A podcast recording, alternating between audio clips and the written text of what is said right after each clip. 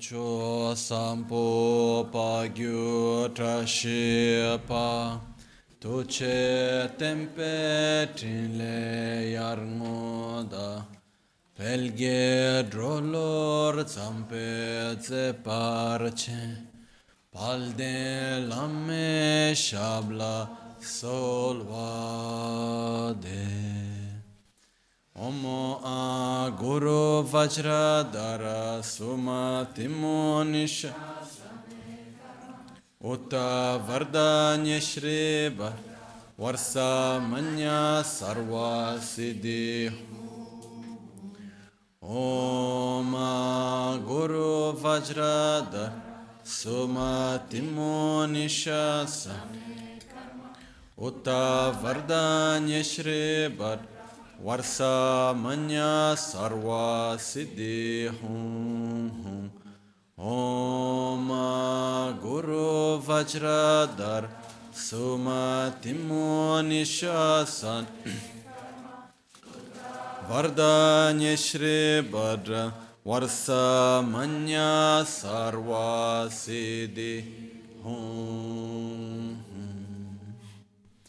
Pakyuke kudan da gelu, pakyuke sundan da gina, pakyuke tugdan da gi. Tün yerme çıktı cingelo,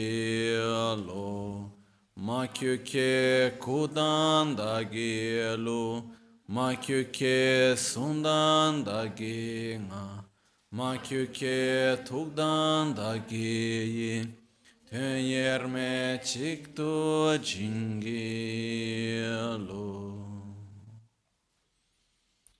Om Muni Muni Mahamuni Shakya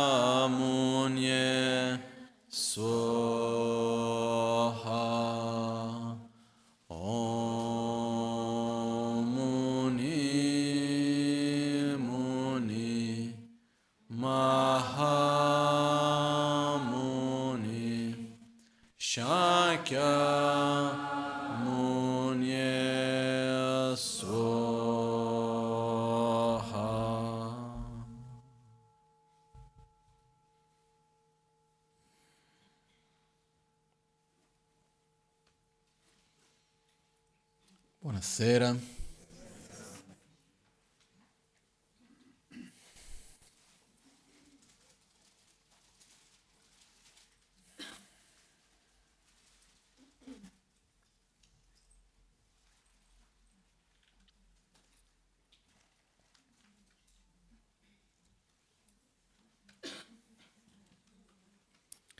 Una volta, uh, abbassa leggermente il volume. Uh, una volta ho letto una cosa, una volta ho letto una cosa che mi ha fatto riflettere abbastanza. Diceva che secondo alcuni studi il circa più del 90% dei nostri pensieri, se non mi sbaglio, io mi ricordo il 99 però non vorrei esagerare ok? Ma anche il 90 è già tanto. Io mi ricordo il 99, magari non è che mi fido così tanto della mia memoria, però diceva il 90% se non di più dei nostri pensieri non sono altro che una ripetizione dei pensieri precedenti. No? E nel primo impatto sembra un po' scioccante, no? Però se noi ci fermiamo un attimino per riflettere, e osserviamo, di solito le cose che noi pensiamo non è che siamo così innovatori, non è che siamo più o meno sono le stesse cose che in qualche modo si ripetono, eccetera, eccetera. No? E questo mi porta a riflettere su un'altra cosa ancora. Vabbè, questo prima di tutto siamo noiosi, no? Nel senso che comunque sono un po' le stesse cose che ci giriamo intorno, no? E l'altra cosa che cos'è? Per imparare qualunque cosa, per conoscere qualunque cosa, per, per vedere qualunque cosa diversa, noi possiamo capire, comprendere, vedere basandoci solamente su quello che già abbiamo. No? Anche per esempio quando si parla del trasmettere conoscenza da una persona a un'altra. La grande difficoltà che esiste è che chi trasmette, l'unico strumento che ha per trasmettere conoscenza alla persona è la conoscenza che la persona già possiede. È, chiaro questo come concetto, no? Io non posso trasmetterti una conoscenza basandomi su delle risorse che tu non possiedi. È per questo che di solito andiamo alla prima elementare, seconda, eccetera, eccetera, no? Perché andiamo gradualmente costruendo i nostri mattoni per poi dopo poter creare la nostra struttura. Ossia, inevitabilmente, quando noi impariamo qualcosa di nuovo, noi impariamo qualcosa di nuovo usando la conoscenza che noi già abbiamo. Ok? Ed è per questo che certe volte il percorso è abbastanza lungo anche, perché prima dobbiamo creare i vari mattoni, creare le varie parti per poter costruire dopo la parte altre, per dire delle torri, delle belle cose, serve prima avere i pezzi, no? Quindi questo che cosa ci vuol dire? Che innanzitutto perché io abbia una visione diversa del mondo, perché io abbia una conoscenza, perché io riesca ad aprire la mia mente, io devo farlo con le risorse che già possiedo. Però se io rimango sempre solo io con me stesso, non ho quell'interazione che mi permette di usare quella conoscenza che ho in un modo diverso per imparare qualcosa di nuovo. Cerco di spiegarmi meglio. Se noi rimaniamo soli con noi stessi, la nostra tendenza qual è? Ripetere le stesse cose. Rimanere quella su quella ripetizione degli stessi pensieri, no? Invece, noi per creare qualcosa di nuovo, per comprendere qualcosa di nuovo, dobbiamo interagire. Ed è anche qua, una volta leggevo su un libro di un autore chiamato Amit Goswami, che è un fisico quantico uh, indiano, molto bravo d'altronde. E questo era un libro nel quale lui spiega, il, lui cer- dà le sue ragioni dentro la fisica quantica di provare l'esistenza dell'anima e della reincarnazione, dove c'è tutto un discorso, lui parte dal principio che nella fisica quantica materia e coscienza, la materia è un risultato della coscienza e non la coscienza un risultato della materia. Comunque, al di là di questo, non è l'argomento di adesso. Lui diceva, parlava in questo libro, all'inizio del libro, lui parlava di il processo della creatività. Come nasce una nuova idea, come nasce la creatività di qualcosa, no? come si crea un nuovo, un, un'idea, qualcosa, il processo creativo. E lui divideva il processo creativo in quattro passaggi. Prima c'è l'incontro. L'incontro che cos'è? È quando noi entriamo in contatto con qualcosa, una persona, vediamo qualcuno, ascoltiamo una parola, vediamo un'immagine, sperimentiamo qualcosa. È un incontro, entriamo in contatto con qualcosa. Okay? Dopo c'è l'incubazione quel, dopo di quell'incontro, quella esperienza rimane nel nostro inconscio per un periodo di tempo indeterminato. Può durare pochi giorni, un giorno, delle ore, come può durare degli anni. E però va elaborato a livello più sottile.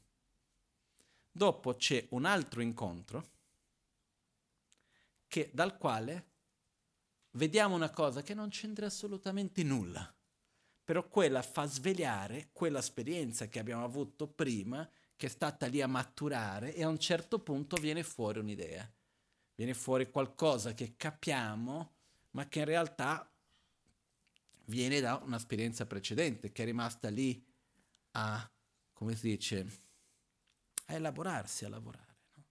Quindi quando sorge un'idea nuova, quando sorge qualcosa di nuovo, non è mai dal nulla. No? Io mi ricordavo due cose, questa mattina facevo una lezione, mi sono ricordate due cose, dei personaggi molto importanti della storia, le loro idee più brillanti spesso sono venute tramite i loro sogni. No? La propria teoria della relatività di Einstein è venuta tramite un sogno. Lui riteneva il dormire estremamente importante, no? Per questo lui gli piaceva fare anche i pisolini di un minuto, chiamava lui, nella quale lui metteva in mano una sorta di un qualcosa che facesse di ferro, qualcosa dinanzi a un qualcosa che facesse rumore, lo teneva in mano, si addormentava e si svegliava, no? E lui diceva che questo l'aiutava la sua creatività, le aiutava a rilassare e trovare le soluzioni, no? Quindi lui diceva che la soluzione non si trovava nel stare lì a pensare troppo sulla cosa, ma si trovava nelle passeggiate nella natura, si trovava durante il sonno e le sue migliori idee sono venute fuori nel sogno, no? Tommy Sambotta, che ha creato la scrittura tibetana, lui per esempio quando ho dovuto creare la scrittura tibetana, uh, c'erano delle lettere che mancavano per poter rappresentare il suono della lingua tibetana partendo da un alfabeto sanscrito. E sono venuto in un sogno, anche lì ha avuto un sogno e in questo sogno ci sono state diverse situazioni che sono successe, parole che quando lui si è svegliato ha avuto con chiarezza le nuove lettere che doveva fare. E possiamo fare tanti altri esempi. Questo che cosa vuol dire? Uno sta lì a pensare, però ha bisogno del tempo per elaborare le idee. E a un certo punto entri in contatto con qualcos'altro che non si aspetta, vedi una cosa, che ne so, Thomas Edison con la mela che cade, no? In realtà non è perché è la mela che cade, non è quello quello che fa la... Quello che succede è in realtà, non è Thomas Edison, è Newton che cade la mela e capisce, però non è che è per causa della mela che ha capito la gravità, è perché quello è il terza fase. Prima lui è entrato in contatto con della conoscenza, con tante cose, poi c'è stato il periodo di incuba- incubazione in quale rimane lì, poi c'è un evento, la mela che cade, dalla quale viene la creazione. Ok? Quindi questo che cosa ci porta? Ci porta che uno noi per conoscere qualunque cosa dobbiamo basarci su quello che noi già sappiamo. Ed è qua l'importanza di conoscere cose nuove, di aprire la nostra mente, perché ogni cosa in più che noi andiamo a conoscere, ogni esperienza in più che noi andiamo a fare, sono strumenti che abbiamo per conoscere ancora di più. Questo è importante.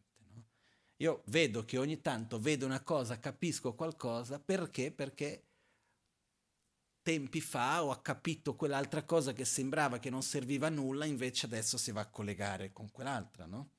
Quindi questo è un punto importante. E l'altro punto che volevo portare è che allo stesso tempo però per poter conoscere nuove cose, per cambiare la nostra visione, per avere una visione del mondo più chiara, abbiamo bisogno di persone che abbiano una visione diversa della nostra, più ampia, più chiara, eccetera, che abbiano fatto un passo in più, che capiscono qualcosa in più e che abbiano i mezzi abili di riuscire a guidarci per farci capire qualcosa che prima non riuscivamo a vedere, però partendo da quello che noi abbiamo.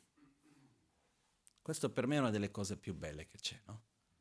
Quando qualcuno riesce a farci aprire il nostro occhio, la nostra visione nel mondo e farci vedere qualcosa che prima non riuscivamo a vedere. Ovviamente usando che cosa? Gli strumenti che noi stessi avevamo già, perché non c'è un altro modo di farlo. Nessuno può prendere la sua conoscenza e mettere dentro l'altro. Però io posso indurti a capire, qualcuno può indurci a capire qualcosa diversamente. Ok? Da questo io oggi volevo condividere con voi un concetto che ritengo abbastanza importante, che è il seguente.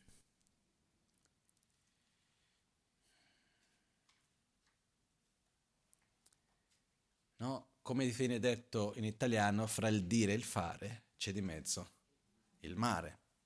Se noi adattiamo un po' questo proverbio, si può dire fra il capire e il realizzare c'è di mezzo il mare. Ok? Una cosa è che io capisco, non dovrei arrabbiarmi, un'altra cosa è che non mi arrabbio più. Una cosa è che io capisco, dovrei meditare tutti i giorni, un'altra cosa è che riesco a meditare tutti i giorni.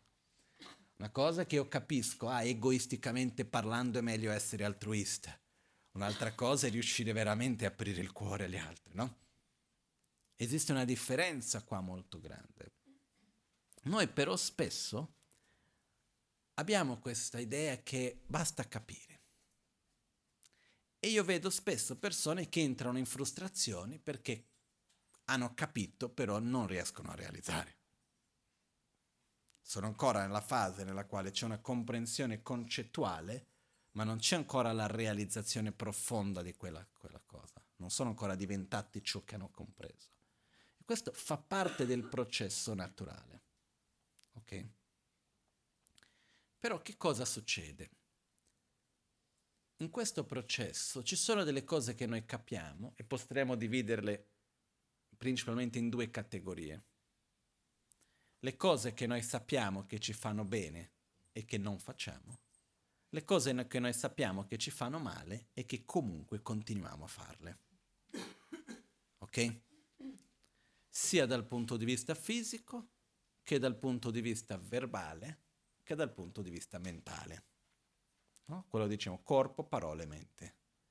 Ci sono dei modi di pensare che sappiamo che è sbagliato, comunque però rientriamo e ritorniamo a pensare in quel modo. Ci sono dei modi di parlare che sappiamo che non va bene, però comunque quando vediamo ormai la parola è uscita. Ci sono delle cose, delle abitudini fisiche che noi abbiamo che anche sapendo che non ci fanno bene, comunque ricadiamo in quella trappola lì. Ok? Questo che cosa ci fa vedere? Che noi siamo fatti di abitudini. Noi non siamo fatti di, con- di, di uh, conoscenza. L'abitudine parla molto di più che la conoscenza. La conoscenza nel senso del sapere. Sapere che non devo arrabbiarmi non risolve. No? Io mi ricordo quando ero ragazzino. Mio padre venne una volta a casa molto contento, avrei avuto nove anni, otto, no, di meno, di meno. Uh, avrei avuto sette, sei, sette anni, qualcosa del genere.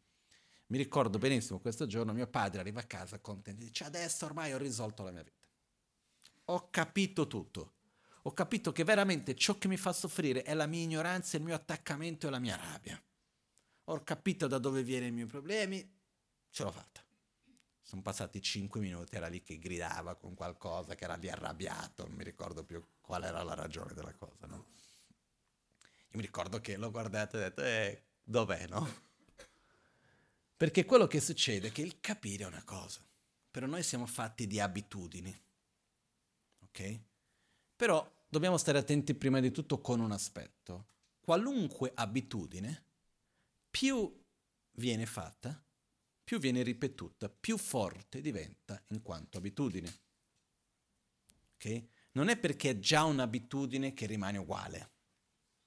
Se io ho l'abitudine di bere l'acqua con la mano sinistra, ogni volta che bevo l'acqua con la mano sinistra vado a rafforzare quell'abitudine. Ogni volta che prendo e la bevo con la mano destra vado a indebolire quell'abitudine.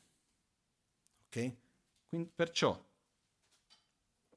non è perché una cosa è già un'abitudine ormai che ogni volta che la ripeto non la sto rinforzando.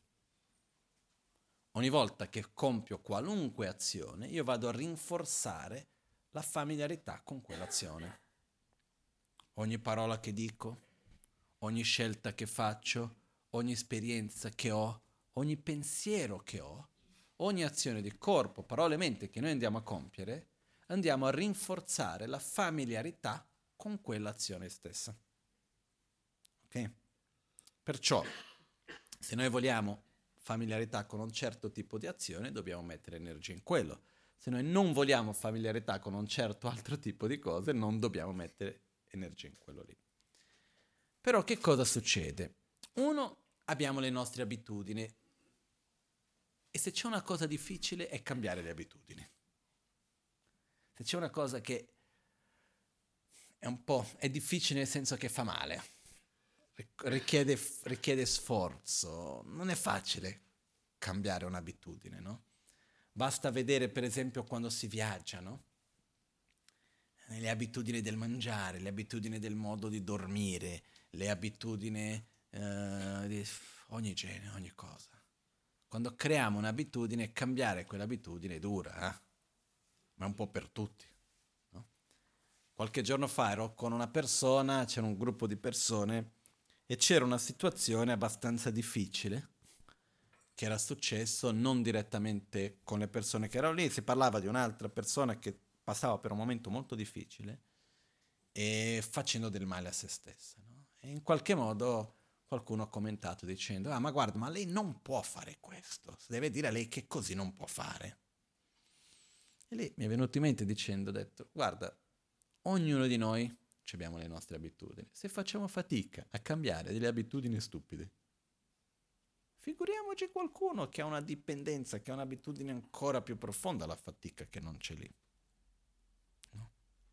Perciò quello che accade è che prima di tutto è importante capire da questo che siamo tutti uguali in questo senso, tutti noi abbiamo le nostre abitudini.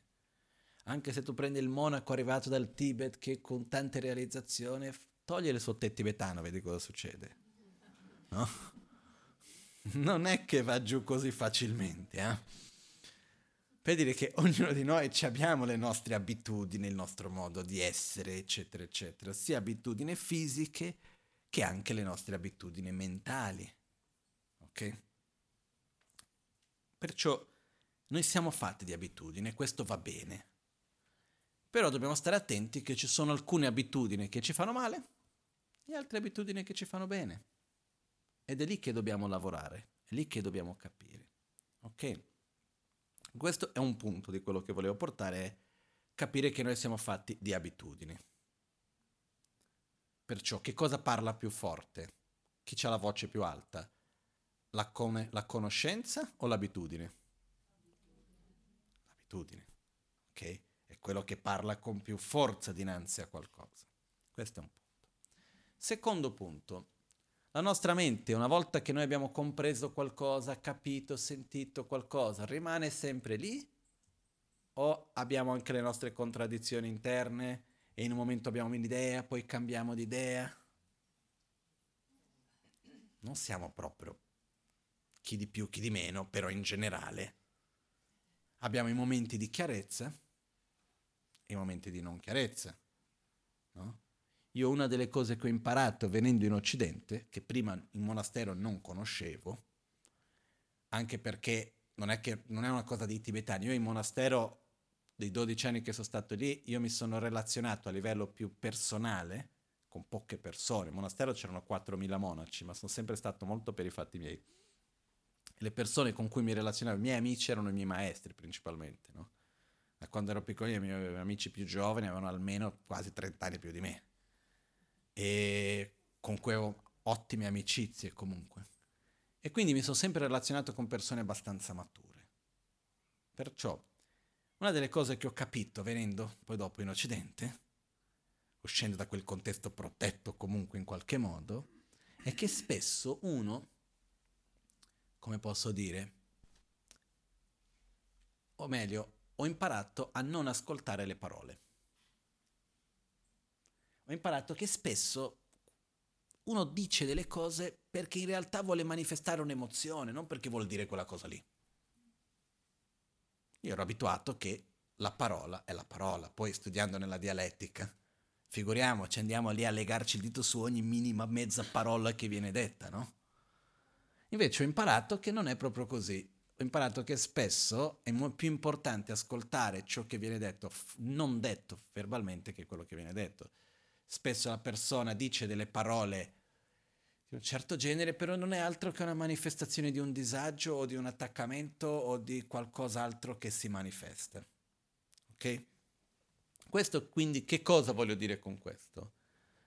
Quando abbiamo un momento nostro di chiarezza, dove siamo davanti a una situazione, capiamo tutto è chiaro, la nostra mente è chiara, possiamo avere una nostra visione. Però ci sono dei momenti nei quali invece succede che la nostra mente è buia. Ci sono i momenti interni, se noi usassimo questa metafora, ci sono le giornate di sole e ci sono le giornate di nebbia. Poi ci sono quelle di pioggia, ci sono quelli con tanto vento, no? Abbiamo le nostre giornate diverse. E quello che succede è che è, mentre in una giornata di sole abbiamo chiarezza su quello che vogliamo, su qual è la nostra visione e tutto il resto, in una giornata di buio, in una giornata di nebbia, quella visione già non è così chiara. Ok? Quindi immaginiamo la seguente metafora. C'è una strada da seguire.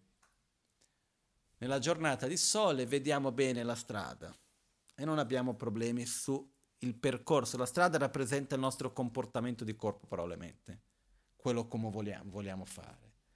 Poi c'è una giornata che buia con la nebbia. A questo punto noi non abbiamo chiarezza così della strada e c'è il pericolo di andare fuori strada, perdere il nostro percorso. Questo che cosa vuol dire? Mentre quando ho chiarezza in terra, interiore, io so bene qual è il modo in cui devo comportarmi, come devo pensare, come devo parlare, cosa meglio fare, cosa meglio non fare e riesco a direzionarmi in questo, ci sono quelle giornate in cui mi dimentico di quelle cose. Mi dimentico nel senso che la mia mente non ha chiarezza e quindi finisco a cadere in certe abitudini che quando ho la chiarezza non cado. Ok? Quindi con questo che cosa succede? In questi momenti abbiamo bisogno di avere una linea guida, avere una direzione. Perciò abbiamo due punti importanti qui. Uno è, siamo fatti di abitudini e non è facile non ripetere, non cadere nelle nostre abitudini. Due, la nostra mente non è sempre stabile. Abbiamo momenti di chiarezza e abbiamo momenti di buio, di nebbia, nel quale quello che sembrava chiaro non è più chiaro. E se vogliamo aggiungere un terzo, una delle cose che si fa è questa. Cerchiamo di spiegarla.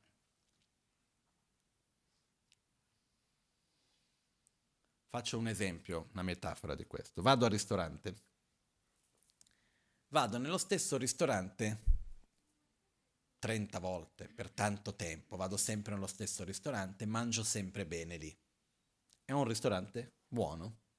Mi piace il servizio, mi piace il cibo, mi piace il rapporto qualità-prezzo, tutto il resto, mi trovo bene in quel ristorante lì. Poi vado un'altra volta nel ristorante e quella volta che vado lì mi trovo malissimo. Il cibo non mi piace tanto, mi sembrava che ormai era troppo costoso, se mi sento male, eccetera, eccetera. Quel cibo lì, quel ristorante lì, da dove è passato? Da un ristorante buono, è passato? Ristorante?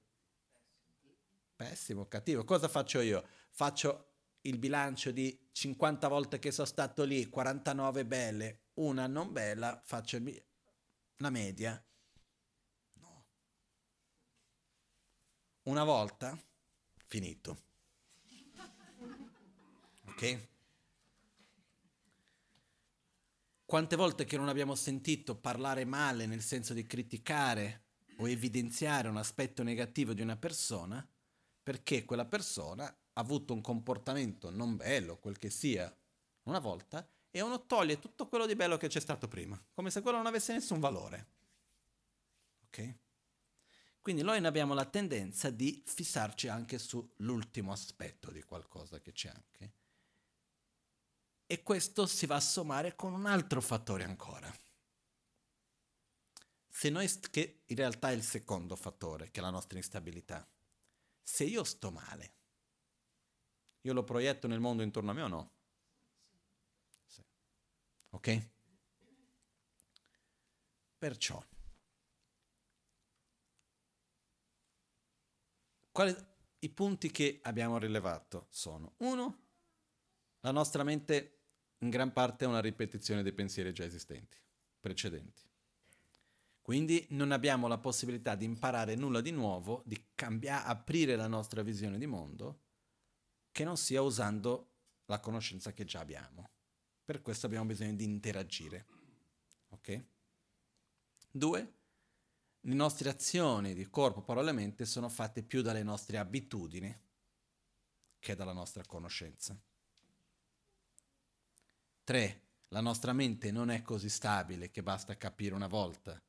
La nostra visione del mondo, il nostro giudizio, eccetera, eccetera, è molto influenzato da come noi stessi ci sentiamo, dal momento, eccetera, eccetera, e quindi abbiamo giornate di luce di sole e giornate di buio, di nebbia. E quando la giornata è di nebbia diciamo che non nulla è chiaro, ma in realtà siamo noi che siamo nel mezzo alla nebbia. Ok? Quindi, con questo, purtroppo, quando facciamo delle stupidate, non è che dopo diciamo, ah no, però era una giornata di nebbia, non mi sono accorto. Ormai è fatta. Se io sto guidando la macchina e faccio l'incidente e dico, ah però era, c'era la nebbia, la macchina è rotta, eh? l'incidente l'ho fatto. Capito che c'era la nebbia, mi dispiace, nessuno sta incolpando nessuno, però le conseguenze ci sono. È come per dire, ognuno di noi è libero di fare tutto ciò che vuole. Tutto ciò che vuole però nessuno di noi è libero dalle conseguenze delle proprie azioni. Chiaro questo, no? Ma anche, secondo, anche davanti alla legge, eh? Vuoi fare quello che vuoi, contro la legge fai, poi paghi le conseguenze. No? Quindi che cosa succede? il fatto, ah però mia, ho fatto quello, so che non dovrei fare, però l'ho fatto perché ho la cattiva abitudine. Eh, eh, la cattiva abitudine ti ha portato a fare, adesso ci sono le conseguenze. Ah, ma quel giorno non avevo chiarezza, ero preso da questo, quell'altro, la tristezza, la rabbia, quel che sia. Eh, va bene, nessuno sa incolpare, però ci sono le conseguenze. E quello che accade è che ogni volta che noi facciamo un'azione andiamo a rafforzare ancora di più quell'abitudine lì. Okay? Quindi come facciamo in mezzo a tutto questo per trasformare noi stessi, per crescere interiormente dal punto di vista di imparare, per diventare una persona più stabile, per sviluppare più gioia, meno sofferenza, meno rabbia, meno invidia, eccetera, eccetera, più pace interiore. Come facciamo a aumentare questo in mezzo a tutto questo? Ok? Qua il percorso avviene nel seguente modo. Prima di tutto dobbiamo conoscere. Prima di tutto io devo vedere quello che è possibile. Per conoscere abbiamo bisogno di interagire. Quello che abbiamo visto prima. Se io non interagisco rimango dove sono. Per quello che la radice del sentiero, la punto di partenza del nostro percorso è entrare in contatto con qualcuno che ci faccia vedere quello che prima non eravamo capaci di vedere. In tibetano si dice Lam Gitsawa Shenyen Tempetsul. La radice del sentiero è l'affidarsi correttamente alla guida spirituale. Questo che cosa vuol dire? Ci sono uno o più persone, direttamente o indirettamente, tramite un libro, tramite qualunque mezzo di comunicazione o direttamente fisicamente, che è la cosa ideale, mi aiuta a capire delle cose che prima non riuscivo a vedere. Una volta che io vedo, ah, che cosa mi fa bene che prima non riuscivo a capire, che cosa mi fa male che prima non riuscivo a capire, ho prima bisogno di avere la visione. Una volta che ho la visione di che cosa voglio raggiungere, di che cosa mi fa bene che voglio coltivare, che cosa mi fa male che voglio abbandonare, riconoscere il mio potenziale, cosa voglio essere, quando ho aperto la mia mente riesco a capire qualcosa, a questo punto la desidero. Perché perché io desideri qualcosa, devo prima vederla, devo crederci. Il desiderio è fondamentale. Qualcuno mi dirà, ma come? Non è una cosa da abbandonare. dipende il tipo e dipende verso che cosa lo direzioniamo. Che di solito negli insegnamenti tradizionalmente non viene usata la parola desiderio ma la parola aspirazione. Ok? Però in fondo è la stessa cosa, è quella stessa voglia di qualcosa. Nella connotazione negativa viene usato il termine desiderio, nella connotazione positiva viene usato il termine aspirazione. Però più o meno è la stessa cosa. Però quando è che noi desideriamo qualcosa? Prima di tutto quando riusciamo a immaginarla. Riusciamo a desiderare qualcosa che non riusciamo a immaginare? È un po', no? È un po' come se succede certe volte che facciamo vedere qualcosa a qualcuno che la persona non può averlo facilmente, certe volte dargli l'assaggio è peggio che lasciarlo senza, no?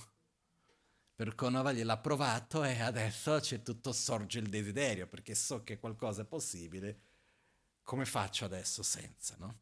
Mentre prima uno nell'ignoranza non conosceva quella cosa lì, non la desiderava perché non la conosceva e rimaneva bene dov'era. No? Questa è un po' la fregatura dei tempi in cui viviamo, dei mezzi di comunicazione. Perché abbiamo democratizzato nel senso che dato tutto accessibile a tutti, non è vero? Però cosa succede? Tutti riescono a immaginare e sognare le stesse cose, però non tutti hanno le stesse possibilità, quindi uno rimane in quel sogno che poi non riesce mai a soddisfare. Comunque lasciamo stare questo discorso, non è il punto al momento adesso. Quello che accade che cos'è? Che cosa possiamo desiderare? Quello che riusciamo a immaginare. Una volta che io immagino qualcosa e credo che sia possibile, a quel punto lo desidero. Quindi qual è il compito di chi ci insegna? Farci immaginare, farci vedere che cosa è possibile. Ok?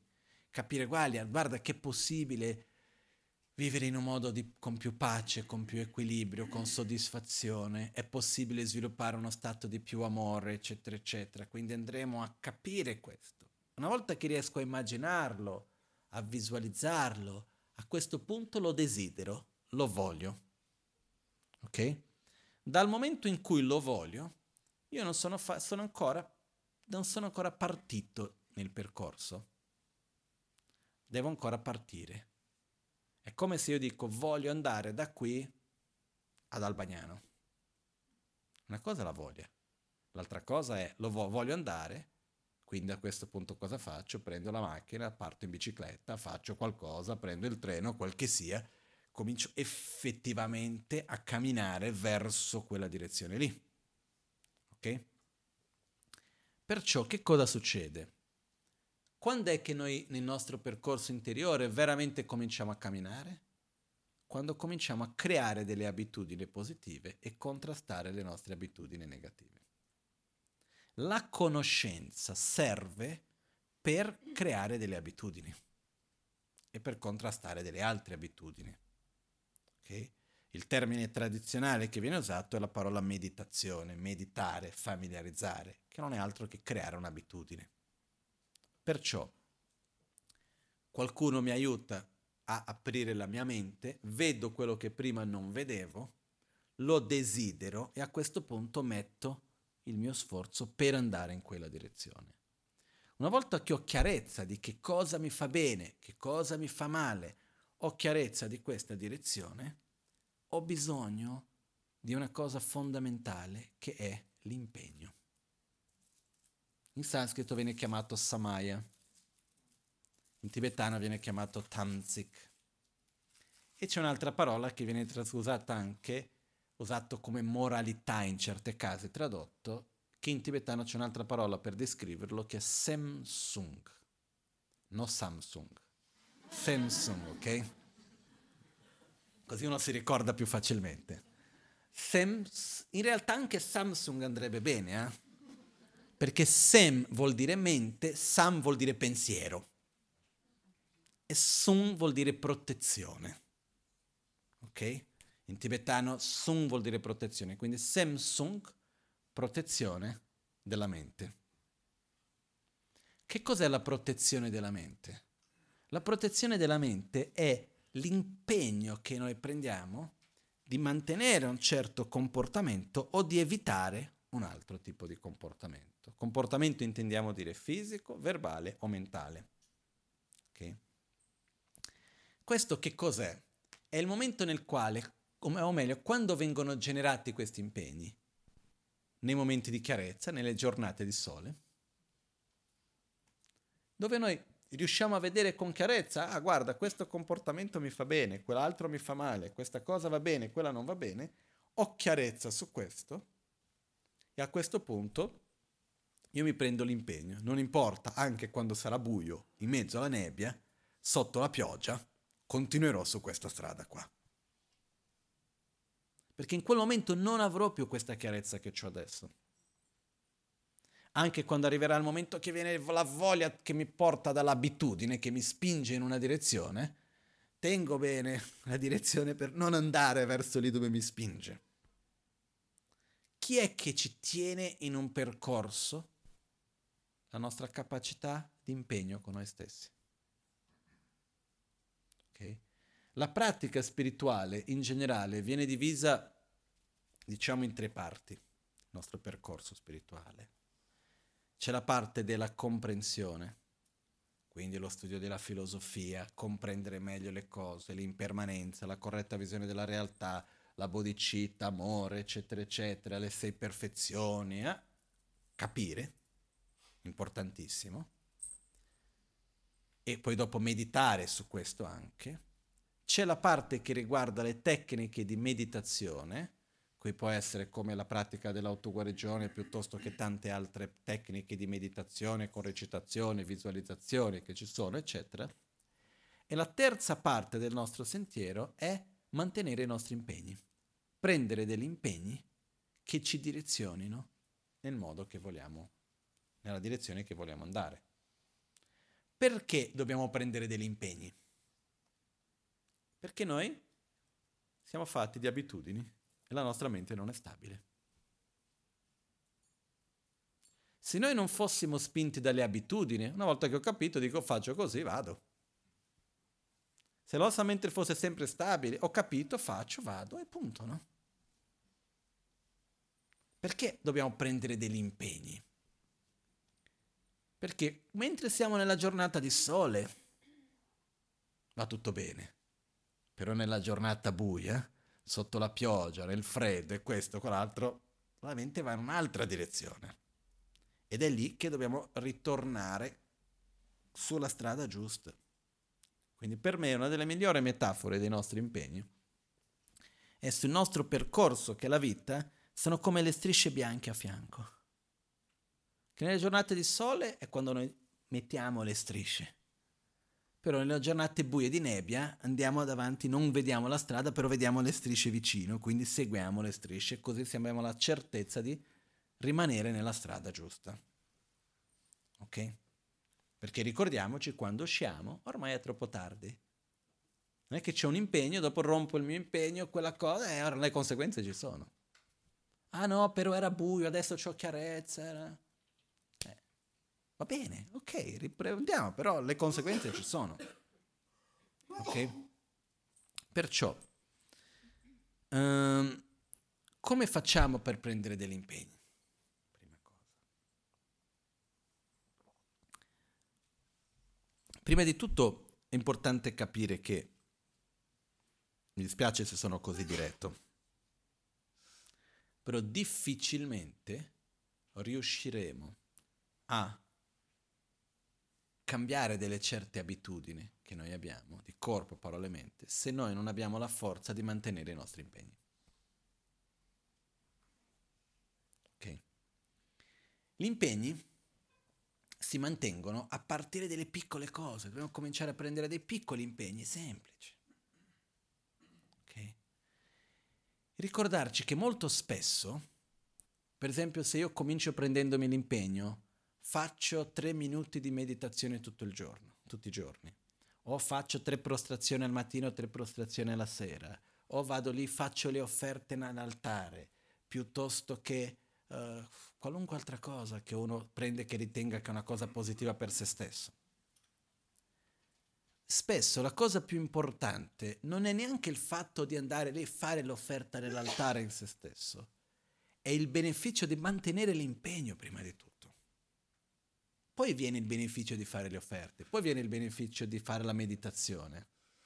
Però qua ci sono due benefici. Se io mi prendo l'impegno, medito per due minuti tutti i giorni, uno è il beneficio di mantenere il mio impegno.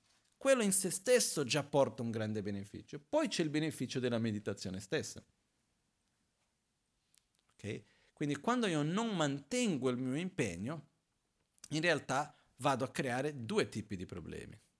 Uno, che non ho il beneficio della meditazione e rompo quell'abitudine. Due, che vado a indebolire la mia capacità di mantenere l'impegno con me stesso. Purtroppo mi sembra, spero di essere sbagliato, ma che nei tempi in cui noi viviamo la parola vale molto, medio, poco più verso il poco che verso il medio, mi sembra, no? Ma il problema non è solo il quanto la nostra parola abbia valenza verso gli altri, il quanto la nostra parola abbia valenza verso noi stessi. Se io do la mia parola per qualcosa, quanto vale quello? Che cosa vuol dire dare la mia parola? Impegnarmi. Se io mi impegno con qualcosa, quanto, de- quanto, quanto alta deve essere la probabilità che la faccio? Al 100% a non sia che ci sia una forza maggiore che non mi permette di farlo. A questo punto posso restituire l'impegno. Ma non perché, ah, non c'ho voglia, ah, sono stanco, ho cambiato idea, prima c'era il sole, adesso c'è la nebbia. Un impegno è un impegno, no? adesso non mi ricordo i dettagli della storia, ma c'è quella storia che mi met- metto la mano sul fuoco. Nella Roma antica, no? Non mi ricordo chi era adesso, imperatore, non mi ricordo chi, che dice se quella cosa succede metto la mano sul fuoco, no? Uno lo fa veramente poi dopo l'ha fatto. Quindi in passato, ma non c'è bisogno di andare così lontano, il valore della parola era reale. Okay. Negli insegnamenti buddisti, in particolar modo negli insegnamenti Vajrayana del Tantra, viene detto che mantenere correttamente i nostri impegni è la radice delle nostre realizzazioni, ciò che ci permette di realizzare. Perché questo? Come faccio a trasformare qualcosa dalla teoria nella pratica? Abbiamo detto prima, tra il capire e il realizzare c'è di mezzo il mare. Come faccio a realizzare questo passaggio? creando un'abitudine. Come faccio a mantenere questa abitudine e crearla? Mantenendo l'impegno. Perché è ovvio che c'è un momento nel quale non ho voglia di meditare. È ovvio che c'è un momento nel quale non ho voglia di essere gentile. Che c'è il momento nel quale dico no, quella cosa lì non è così, che cambia la mia mente, che succede. Però dobbiamo fidarci innanzitutto dei nostri momenti di chiarezza ed è lì che prendiamo gli impegni. Una volta che quella cosa è chiara, è sicura, poi dopo diventa sacrosanto. Non importa che cosa succeda, non posso rompere quell'impegno che ho. Questa capacità di mantenere i nostri impegni, dalle cose più banali, ho detto che lo faccio, lo faccio. Do la mia parola per qualcosa, la mantengo. Se non ho più le condizioni per mantenere la mia parola, vado e gli dico guarda le condizioni sono cambiate, restituisco l'impegno che ho preso.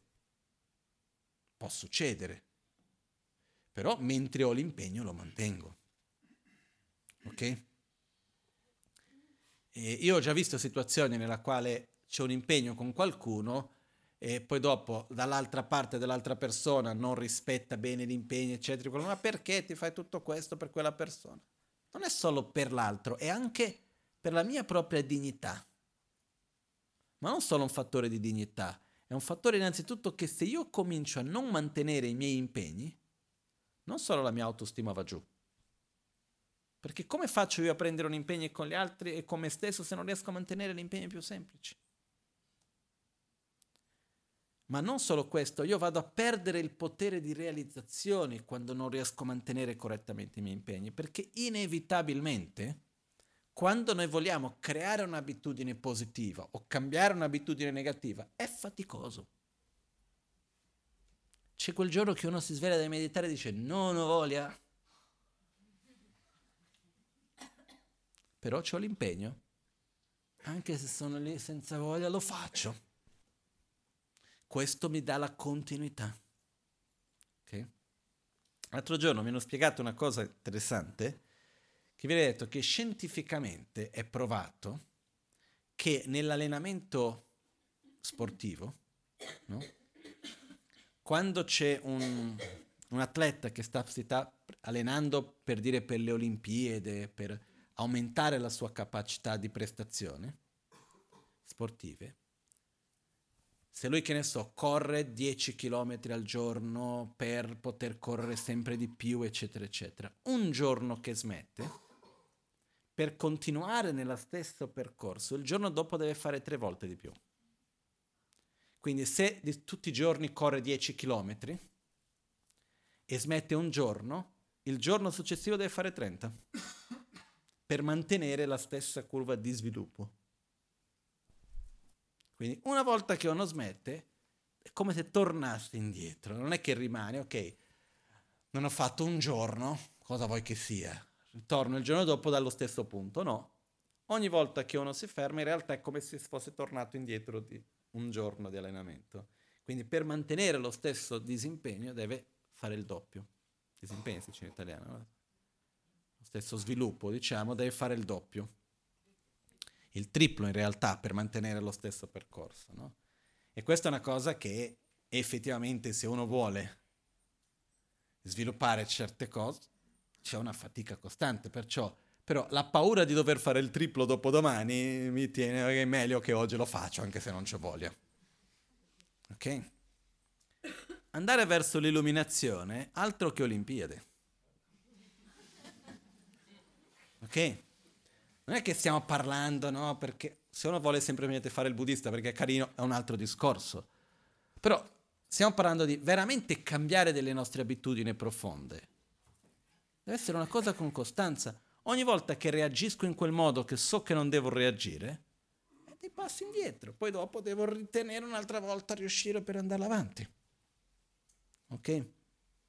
Perciò quello che succede che cos'è? L'impegno è ciò che ci permette di cambiare le nostre abitudini.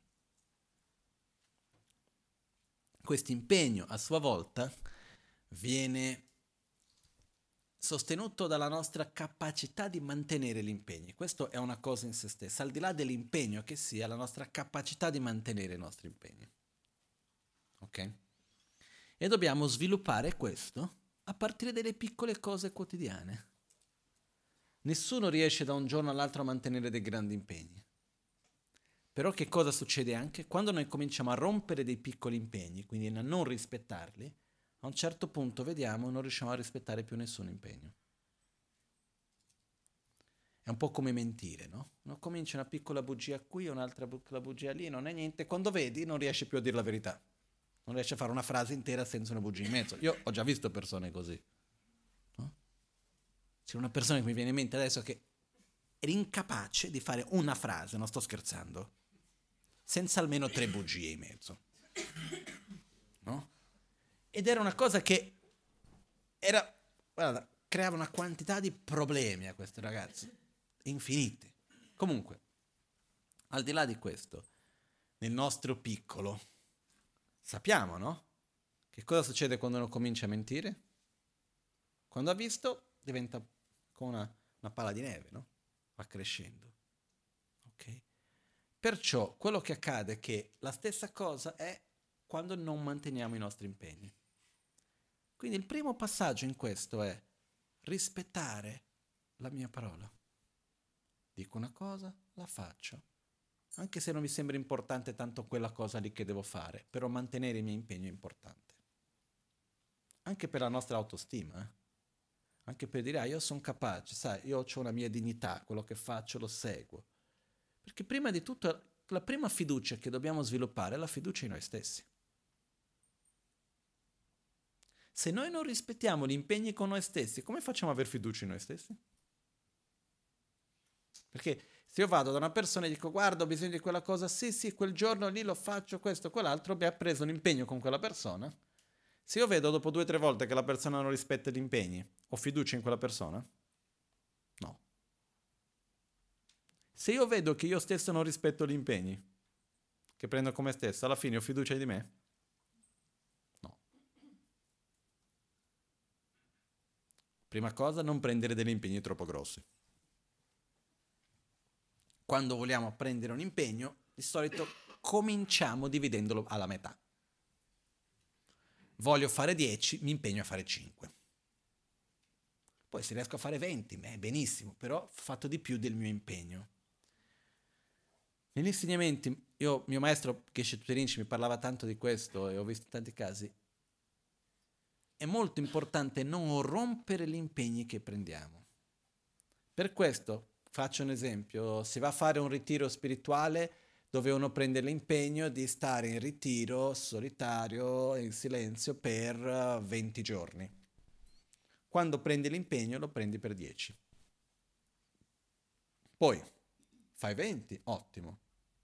Però se succede che per qualunque ragione a metà non puoi continuare, non hai rotto l'impegno.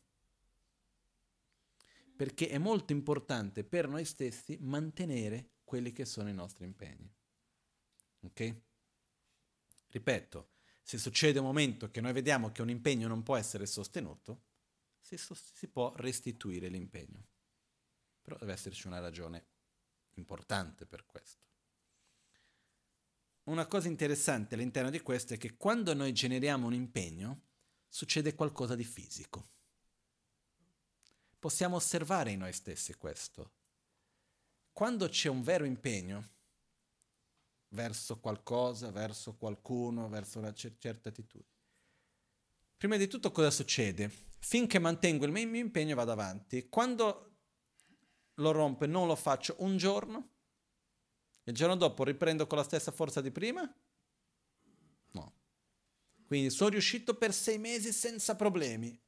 Una volta che ho fatto una caduta, prima di rialzarmi, e ritornare all'impegno passano tre mesi, sei mesi, sei anni, non lo so. Dipende, eh? Perché questo? Perché quando noi generiamo un impegno si crea qualcosa di fisico. In tibetano viene usata la parola Namparriche Mayimbe Suk. È una forma, qualcosa che è materia, materiale, che però non può essere percepito dai nostri sensi. Okay? E quello è qualcosa che ci dà una forza anche di agire, di fare. Quando si rompe quello, io devo riprendere l'impegno da capo, devo rigenerarlo da capo. Quindi quando un impegno viene rotto, non possiamo riprenderlo così, dobbiamo rigenerarlo da capo. È possibile, però ci vuole quello stesso sforzo di riprendere un impegno un'altra volta. Ok? Anche per questo uno deve stare attento, perché più tempo uno riesce a mantenere un impegno, più forza dà quella cosa. È un po' come quando sentiamo un grande impegno verso qualcuno, qualcosa, abbiamo, anche le difficoltà non ci importano più di tanto, riusciamo a superarle. Se a un certo punto quell'impegno non c'è più, quelle difficoltà pesano, quella cosa diventa difficile, molto di più di prima. Ok? Perciò l'impegno protegge la nostra mente dalle nostre proprie abitudini e dai nostri momenti di debolezza. Perciò è importante mantenerlo. Quindi l'impegno c'è questo aspetto fisico. Okay? È normale che uno prende un impegno e a un certo punto diventa difficile mantenerlo? Sì. Sempre stato. E credo che sarà ancora per sempre più o meno. Che più o meno dico, se mai ci fosse un giorno che tutti si sviluppano, ok, finché non arriverà, per un bel po' almeno, spero di no però, almeno dove siamo adesso continueremo ad avere difficoltà nel mantenere i nostri impegni. Per questa ragione che ci sono alcuni aspetti che ci aiutano, sos- ci sostengono, sostengono i nostri impegni. Ci sono alcune cose che ci aiutano a mantenere i nostri impegni. Ok? Quali sono queste cose? Prima di tutto la nostra propria capacità di mantenere gli impegni. Questa è una cosa in se stessa che va coltivata, che va sviluppata. Quindi se io fa una cosa banalissima, dico che faccio una cosa, la faccio. Dico che devo rispettare quali sono anche i più piccoli impegni che siano, vanno rispettati. Non prendere degli impegni che noi non sappiamo, che non siamo sicuri di mantenerlo. No? Io anche delle volte ho avuto delle discussioni con delle persone che sono rimaste male come discussioni che con le persone sono rimaste male che dico, ah puoi fare quella cosa lì? Dico, eh, non lo so. Ma perché non lo vuoi fare? No, lo voglio fare. E perché non me lo dice di sì? Perché non ho la certezza che lo posso fare. Mica ti do la mia parola per una cosa che non sono certo. Ma no, ma lo dice che vuoi fare, vuol dire che tu dici che vuoi fare, vuol dire che vuoi fare. Poi se non riesce, non riesce. Eh no. no? E uno prende, quando uno dice non lo so, vedrò, lo prende come se uno non volessi. Invece no, se io lo dico sì, vuol dire sì. Poi se succede qualcosa che non me lo permette, è un altro discorso, però da parte mia sì vuol dire sì. No? Quindi, prima di tutto, coltivare la nostra capacità di mantenere gli impegni che viene chiamato coltivare la moralità. Okay? Ricordiamoci che parte dalle piccole cose. Seconda cosa, quando noi prendiamo un impegno, gli impegni vanno possibilmente presi all'inizio, quando non abbiamo una forza di moralità tan, così forte, quando abbiamo una, una forza di autostima e così via, che non è ancora così forte, gli impegni vanno presi a tempo determinato breve.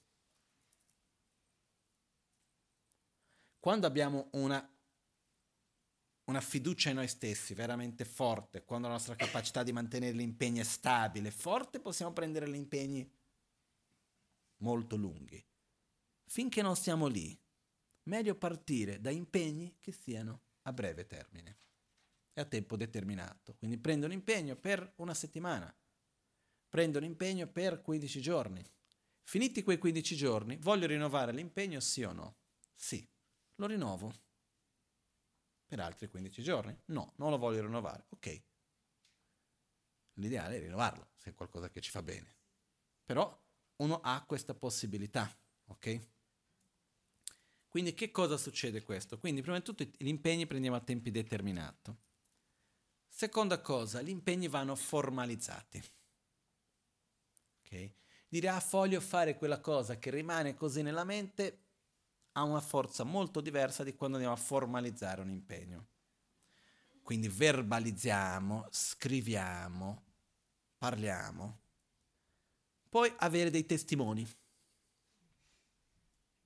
Prendo l'impegno dinanzi a qualcuno a cui io ci tengo.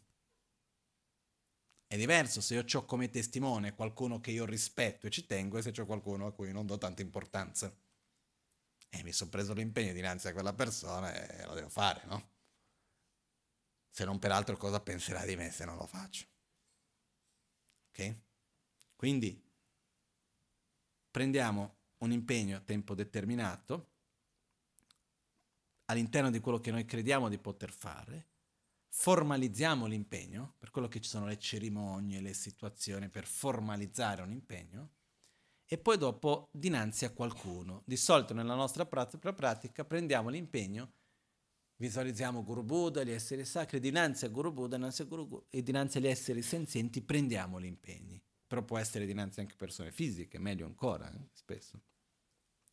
Poi una volta che abbiamo formalizzato e abbiamo il testimone dei nostri impegni, viene usato quello che viene chiamato, uh, come si dice, due cose. Uno, nel momento di prendere l'impegno, dobbiamo anche descrivere le conseguenze di non mantenere l'impegno. Quindi non solo io prendo l'impegno perché credo che quella cosa sia importante, caso io non mantenga il mio impegno, quali sono le conseguenze? Cadrò in quell'abitudine che non mi fa bene, perdo la fiducia in me stesso perché non riesco a mantenere bene i miei impegni, uh, perdo l'opportunità che ho di questo e vediamo un attimino, mettiamo giù veramente quali sono le conseguenze. Ed è importante quando prendiamo l'impegno anche scrivere. Eh? se non mantengo questo impegno correttamente, quali sono le conseguenze? Che non stiamo parlando, ah, che andrai all'inferno, non è questo. Stiamo parlando, prima di tutto, se non mantengo il mio impegno, perdo la fiducia in me stesso. che mi sa che è già abbastanza questo. Due, vado a creare, vado a ricadere nelle mie abitudini precedenti che voglio cambiare. Tre, vado a rinforzare altre abitudini, non vado a creare queste abitudini positive, già questo mi sembra buono abbastanza. Comunque è importante mettere chiaro quali sono le conseguenze negative del non mantenere l'impegno. Ok? Del rompere quell'impegno lì.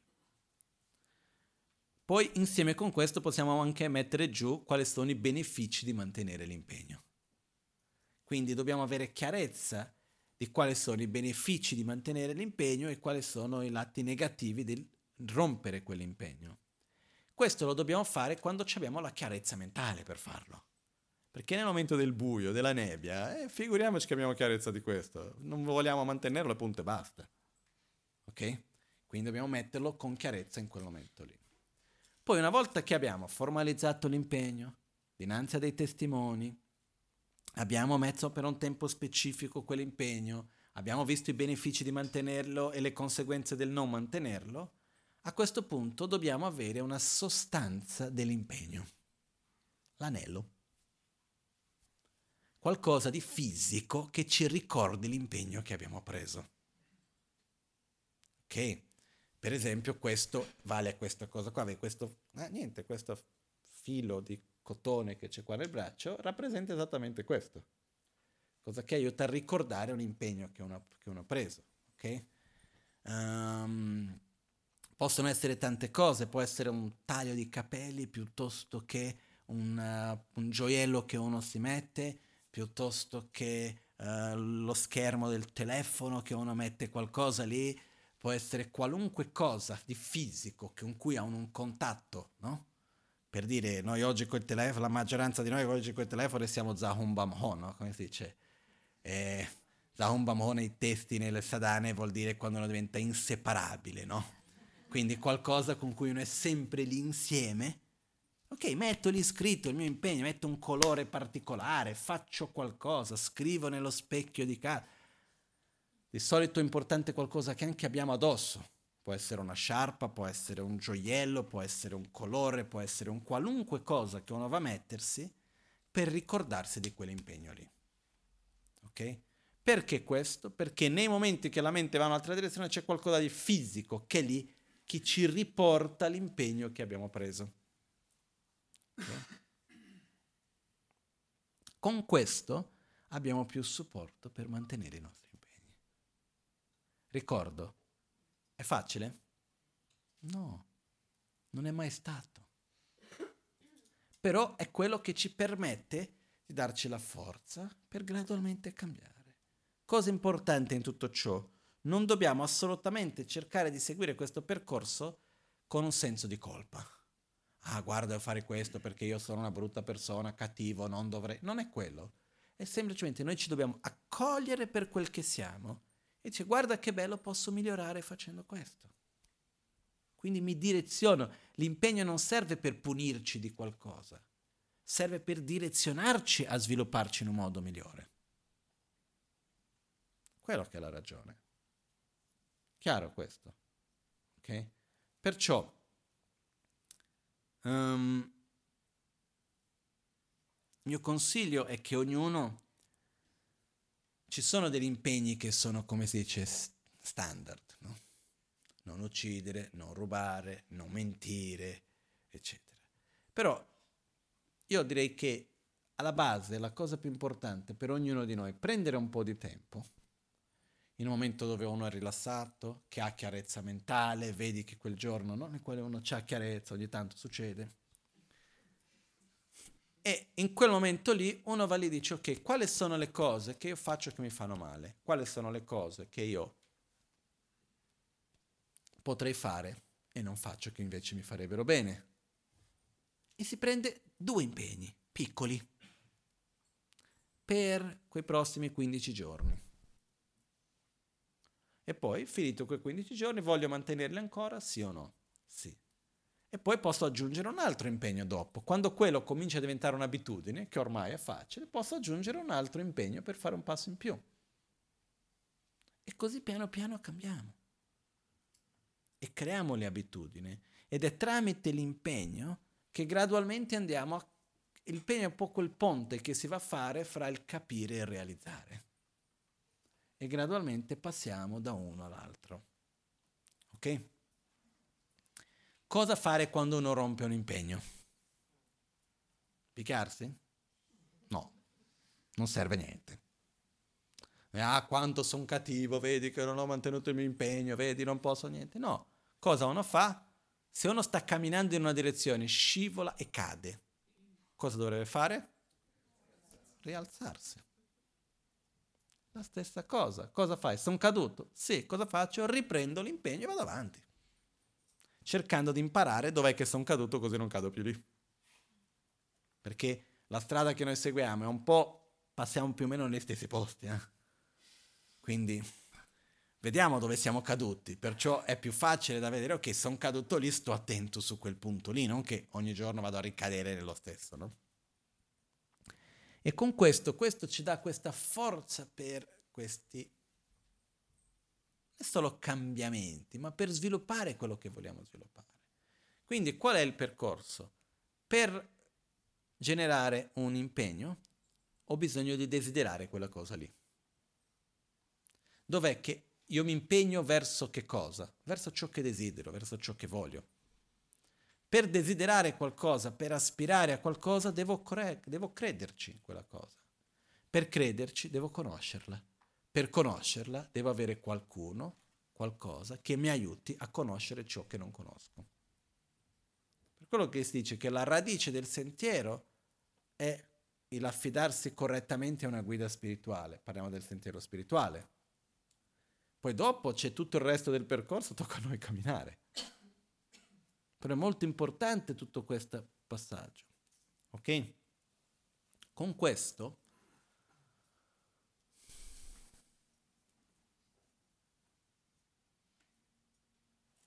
una delle cose più belle di questo argomento dell'impegno per me, quando noi guardiamo con un po' più di attenzione, vediamo che questo è quello che dà la possibilità a tutti noi di cambiare.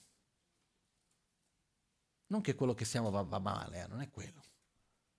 Cambiare nel senso di sviluppare delle qualità in più, di diminuire quelle cattive abitudini che abbiamo. Che cos'è che ci permette di fare questo? Gli impegni. Perché se noi non fossimo fatti di abitudini, gli impegni non sarebbero necessari. Però l'impegno è quello che sto facendo una cosa, viene l'abitudine di spingere da un'altra parte, non vado perché ho l'impegno che mi protegge. Questa è la cosa importante. E spesso che cosa ci fa rimanere sull'impegno? La consapevolezza delle conseguenze. Questo. Perché se noi non abbiamo paura della conseguenza, eh, vabbè, dai. Dai, poi tanto dopo lo riprendo. Invece se io so che quella cosa mi fa male, anche se il veleno ha un buon gusto, non lo prendo, no? Perciò questo è. E, se qualcuno mi dice, ah, però è difficile, mi dispiace, ma sin da quando la vita è facile? E non voglio buttare giù nulla, eh. Però la realtà è che si fatica. La vita è bellissima, io ho una vita bellissima, non posso lamentarmi di nulla. Però tutto quello che ho visto fin d'oggi c'è da mettere sforzo ed energia nelle cose o no? Se vogliamo imparare qualcosa di nuovo, dobbiamo mettere sforzo? Per, nel lavoro, per imparare un lavoro e per farlo bene, eccetera, eccetera, dobbiamo mettere sforzo. Per trovare il lavoro, poi dopo per farlo bene, c'è da mettere sforzo o no? Sì. Per mantenere bene la nostra salute, c'è da mettere sforzo? Sì. Per relazionarci con le altre persone bene, c'è da mettere sforzo?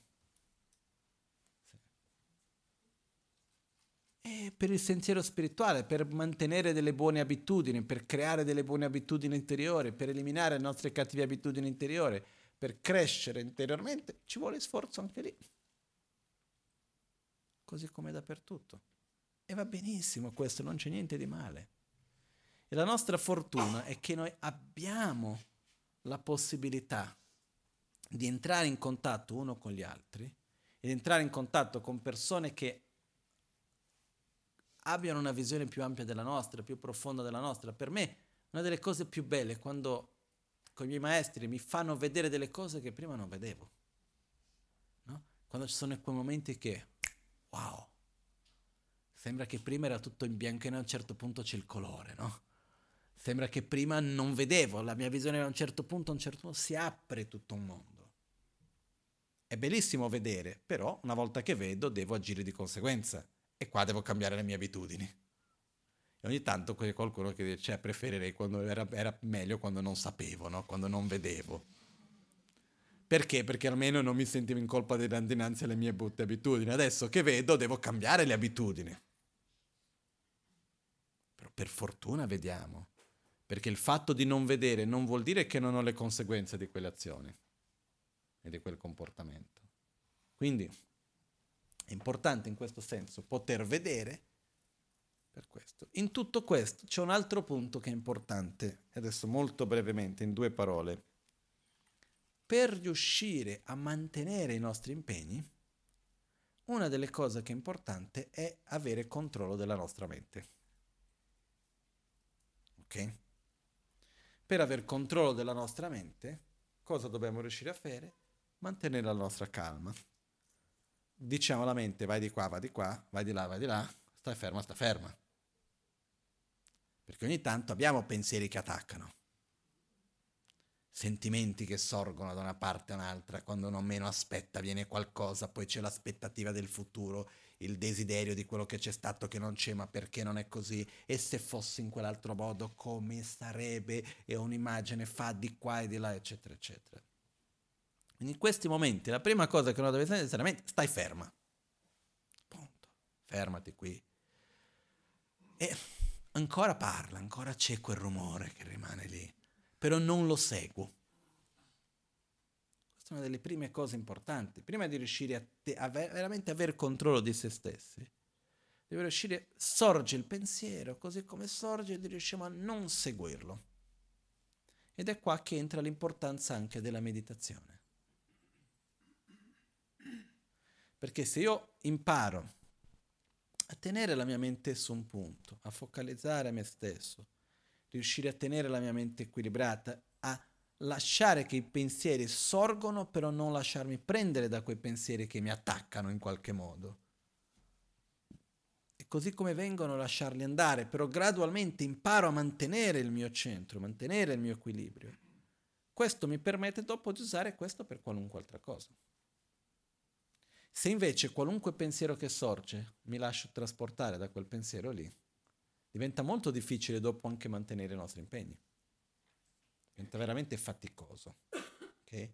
Perché noi abbiamo delle contraddizioni. Abbiamo un pensiero che va da una direzione, poi uno che va da un'altra, poi io voglio una cosa, però non la voglio concettualmente, però emozionalmente la voglio. Siamo difficili, eh? No? Quindi è importante che nel momento di chiarezza prendiamo una strada e poi dopo dobbiamo riuscire a mantenere quella strada. Per mantenere quella strada è importante avere controllo della nostra mente. Ed è qua, purtroppo, non c'è la chiave così. C'è da mettere il sedere sul cuscino e allenarsi. C'è da andare lì, consapevolezza di come quello che parlo, consapevolezza della parola, consapevolezza del corpo, in che modo agisco, in che modo guardo gli altri, in che modo saluto, in che modo cammino, come mi alzo al mattino, ogni azione quando do qualcosa a qualcuno, come faccio? Con gentilezza, piuttosto che avere consapevolezza per poter direzionare. Noi non riusciremo mai a direzionare la nostra mente se non siamo capaci di direzionare la nostra parola. E per direzionare la nostra parola, prima dobbiamo essere capaci di direzionare il nostro corpo. Per direzionare il corpo dobbiamo prima avere consapevolezza del corpo per direzionare la parola dobbiamo avere consapevolezza della parola, per direzionare la mente dobbiamo avere consapevolezza della mente. Quindi da dove parte tutto? Consapevolezza del corpo. Okay? Subito dopo consapevolezza della parola. Poi lasciamo la mente per un po' dopo. No? Perché qualcuno ogni tanto ha già sentito dire Ah no, ma guarda, no, la parola, come... questo non importa, sono cose grossolane, l'importante è direzionare la mente. Bene, fammelo vedere. Se non riesci a controllare la tua parola, come fai a controllare la tua mente? Io ho mai visto. Ok? Quindi quello che succede, partiamo dal corpo, che è più grossolano, le abitudini fisiche. Qua apro e chiudo una parentesi. Come mangio? Cosa mangio? Per esempio. Abitudine del corpo che come mi relaziono con gli altri fisicamente, come mi comporto, come agisco, avere consapevolezza di questo, ricordandoci che qualunque processo di cambiamento di abitudini è fatto in tre fasi. Primo, è la fase nella quale mi accorgo del comportamento e non riesco a fermarlo. So che non devo suonare la campana, però lo so ok? Io mentre vado lì con la mano dico non la dovrei suonare adesso, però vado lì e la suono comunque, ok? Vengono chiamate le tre difficoltà. La prima difficoltà è la consapevolezza di essere consapevole mentre sta sorgendo, quindi mi viene la voglia di voglio suonare la campana che so che non dovrei farlo, però vado lì e prendo, non lo devo fare, non lo devo fare, non lo devo fare. Ok? Questo è il primo livello.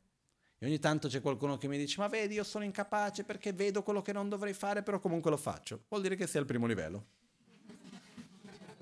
Ok? È, è qualcosa, eh? Perché prima uno lo fa senza neanche accorgersi. Secondo livello, prendo, lo voglio suonare, riesco a trattenermi. No, non lo devo suonare, non lo devo suonare, lo suono. Ok? Quindi che cosa vuol dire? Riesco a trattenere quello per un po', però dopo cado. Ok? Quindi primo livello, sono consapevole, però non ho nessun controllo su quell'azione. Secondo livello, sono consapevole e riesco a non seguire quell'azione per un po', come se riesco a trattenere per un po', però non troppo, e a un certo punto mi lascio andare. Terzo livello, consapevolezza, riesco a trattenere e riesco a mantenere quell'attitudine di non compiere quell'azione finché quella forza di quell'azione svanisce. Perché non è che io dico voglio suonare la campana, non la devo suonare rimango così per sempre, no? Se non la suono c'è un momento nel quale mi stanco di voler suonare la campana e voglio fare qualcos'altro. Ok? Quindi il secondo livello qual è? Non seguo quell'azione, però per un po' e dopo cado. Il terzo livello è consapevolezza, non fare quell'azione, mantenere quella posizione finché quella voglia di quell'azione svanisce. E quindi non ho seguito quell'azione lì. Ok? E vengono chiamate le tre difficoltà. Prima difficoltà, la consapevolezza del comportamento erroneo. Secondo, applicare l'antidoto mentre sorge e non compiere l'azione. Terza difficoltà, dare la continuità alla seconda. Ok? Ed è importante sapere che c'è questo percorso, perché sennò poi uno dice, vedi, io riesco ad accorgermi, so, cerco di non farlo, riesco per un po', poi lo faccio. Secondo livello.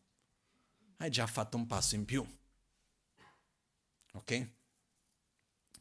Però anche qua, cosa succede quando io seguo questo addestramento per un po', poi un giorno non lo faccio? E eh, devo fare tre volte di più dopo. È così. Perciò è importante avere costanza. È anche per questo che si dice che la pratica va fatta durante la meditazione e fuori dalla meditazione anche. Perché se mentre vado a meditare direziono la mia mente in un modo, poi quando non sto meditando faccio l'opposto. Quando torno a meditare devo rifare il doppio, tre volte di più, per ritornare in un percorso di crescita, se no più o meno rimangono sempre nello stesso punto. Eh? Medito, amore e compassione, dopo la meditazione attitudini egoiste di qua e di là, poi ritorno, amore e compassione, poi rimane sempre lì più o meno, no? Per questo che è importante avere una coerenza quando uno è in meditazione e quando non è in meditazione il comportamento fuori dalla meditazione per noi in questo contesto diventa ancora più importante. Perché di solito il periodo fra una sessione e un'altra di meditazione, il contesto in cui gli insegnamenti vengono dati originalmente, durerebbe massimo sei ore. Nel nostro caso, di solito, quanto tempo dura il periodo fra una sessione di meditazione e l'altra? Una settimana? Un giorno, se va bene? No? Quindi quello che succede che cos'è? Come ci comportiamo fuori mentre non stiamo meditando è molto importante, perché sono le abitudini che andiamo a creare. Ok? Perciò prima cosa, consapevolezza del corpo e prendiamo un'attitudine fisica che noi vediamo che non va tanto bene. Io agisco con aggressività quando apro la porta, quando chiudo la porta, o non saluto in un modo, entro nei posti, non guardo in faccia le persone, non riesco a salutarle bene, ho un'attitudine sgradevole verso gli altri, non mi siedo correttamente, non ho una buona postura quando mi siedo. Che ne so io, scegliamo qualcosa. Consapevolezza, non seguire quella brutta abitudine, riuscire a mantenerla. Quando noi riusciamo ad avere consapevolezza del corpo e direzionare il corpo verso la corretta attitudine, dopo di questo ci apre la possibilità e diventa più facile fare lo stesso con la parola consapevolezza di che cosa sto dicendo, direzionare la parola. Agli inizi non, non lo dovrei dire, però lo sto dicendo. Dopo, secondo livello, non lo devo dire, l'ho detto. Terzo livello, non lo devo dire, riesco a non dirlo. Ok? E ogni volta che riusciamo a non cadere in una brutta abitudine che abbiamo, più forte diventa la nostra capacità di superare quell'abitudine lì. Ok? Quando noi abbiamo la capacità di avere consapevolezza della nostra parola e di direzionare la nostra parola, diventa molto, molto più facile avere consapevolezza della mente e direzionare la mente. Perciò se noi vediamo che la mente vengono troppi pensieri e uno non ha controllo della mente, cominci cercando di controllare il corpo e poi la parola. E questo già fa un passaggio enorme per riuscire a direzionare la mente. Ok? Quindi con questi punti abbiamo tanti strumenti per poter veramente mettere in pratica nella nostra quotidianità, ricordandoci che l'impegno, il samaya, la moralità, il samsung, la protezione della mente è fondamentale in tutto ciò. Ok? Adesso facciamo la meditazione e vorrei unire la meditazione di oggi con due punti importanti.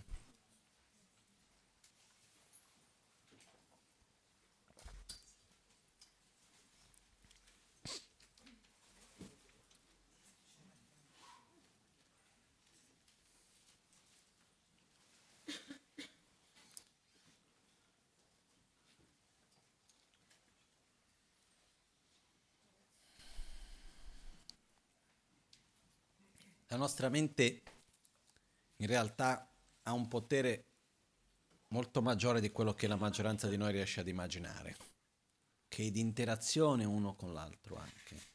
Quindi anche nella nostra meditazione, quelli che sono il potere tramite la nostra visualizzazione, quello che noi desideriamo per gli altri, quindi le preghiere che facciamo, eccetera, hanno anche un potere non indifferente di beneficiare uno l'altro e così via. Per questo Adesso faremo questa pratica tramite il quale faremo anche una visualizzazione specifica dedicata a qualcuno di particolare che noi vogliamo dedicare, anche in particolar modo per coloro che non ci sono più fisicamente. Ok?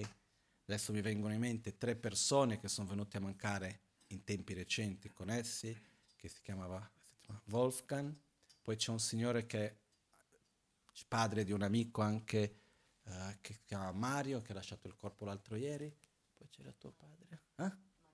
Marino anche. Quindi vogliamo dedicare a loro in particolar modo. E poi se c'è qualunque altra persona che ci viene in mente lo dedichiamo insieme, ok? E poi dopo farò, spiegherò insieme la visualizzazione man mano facciamo questo, ok? Perciò ci sediamo in una posizione confortevole, con la schiena dritta però non tesa.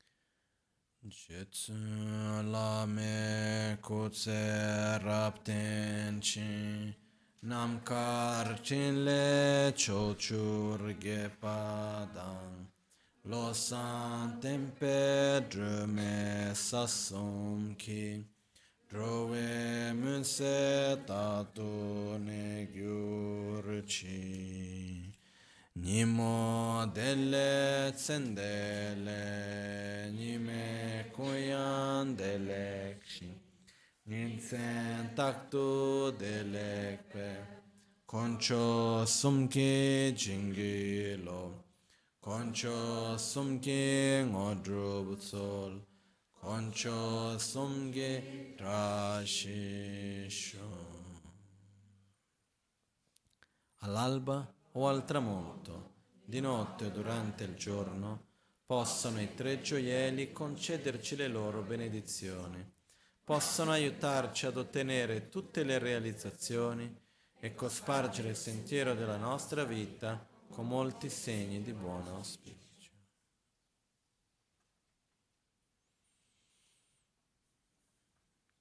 Çeşitli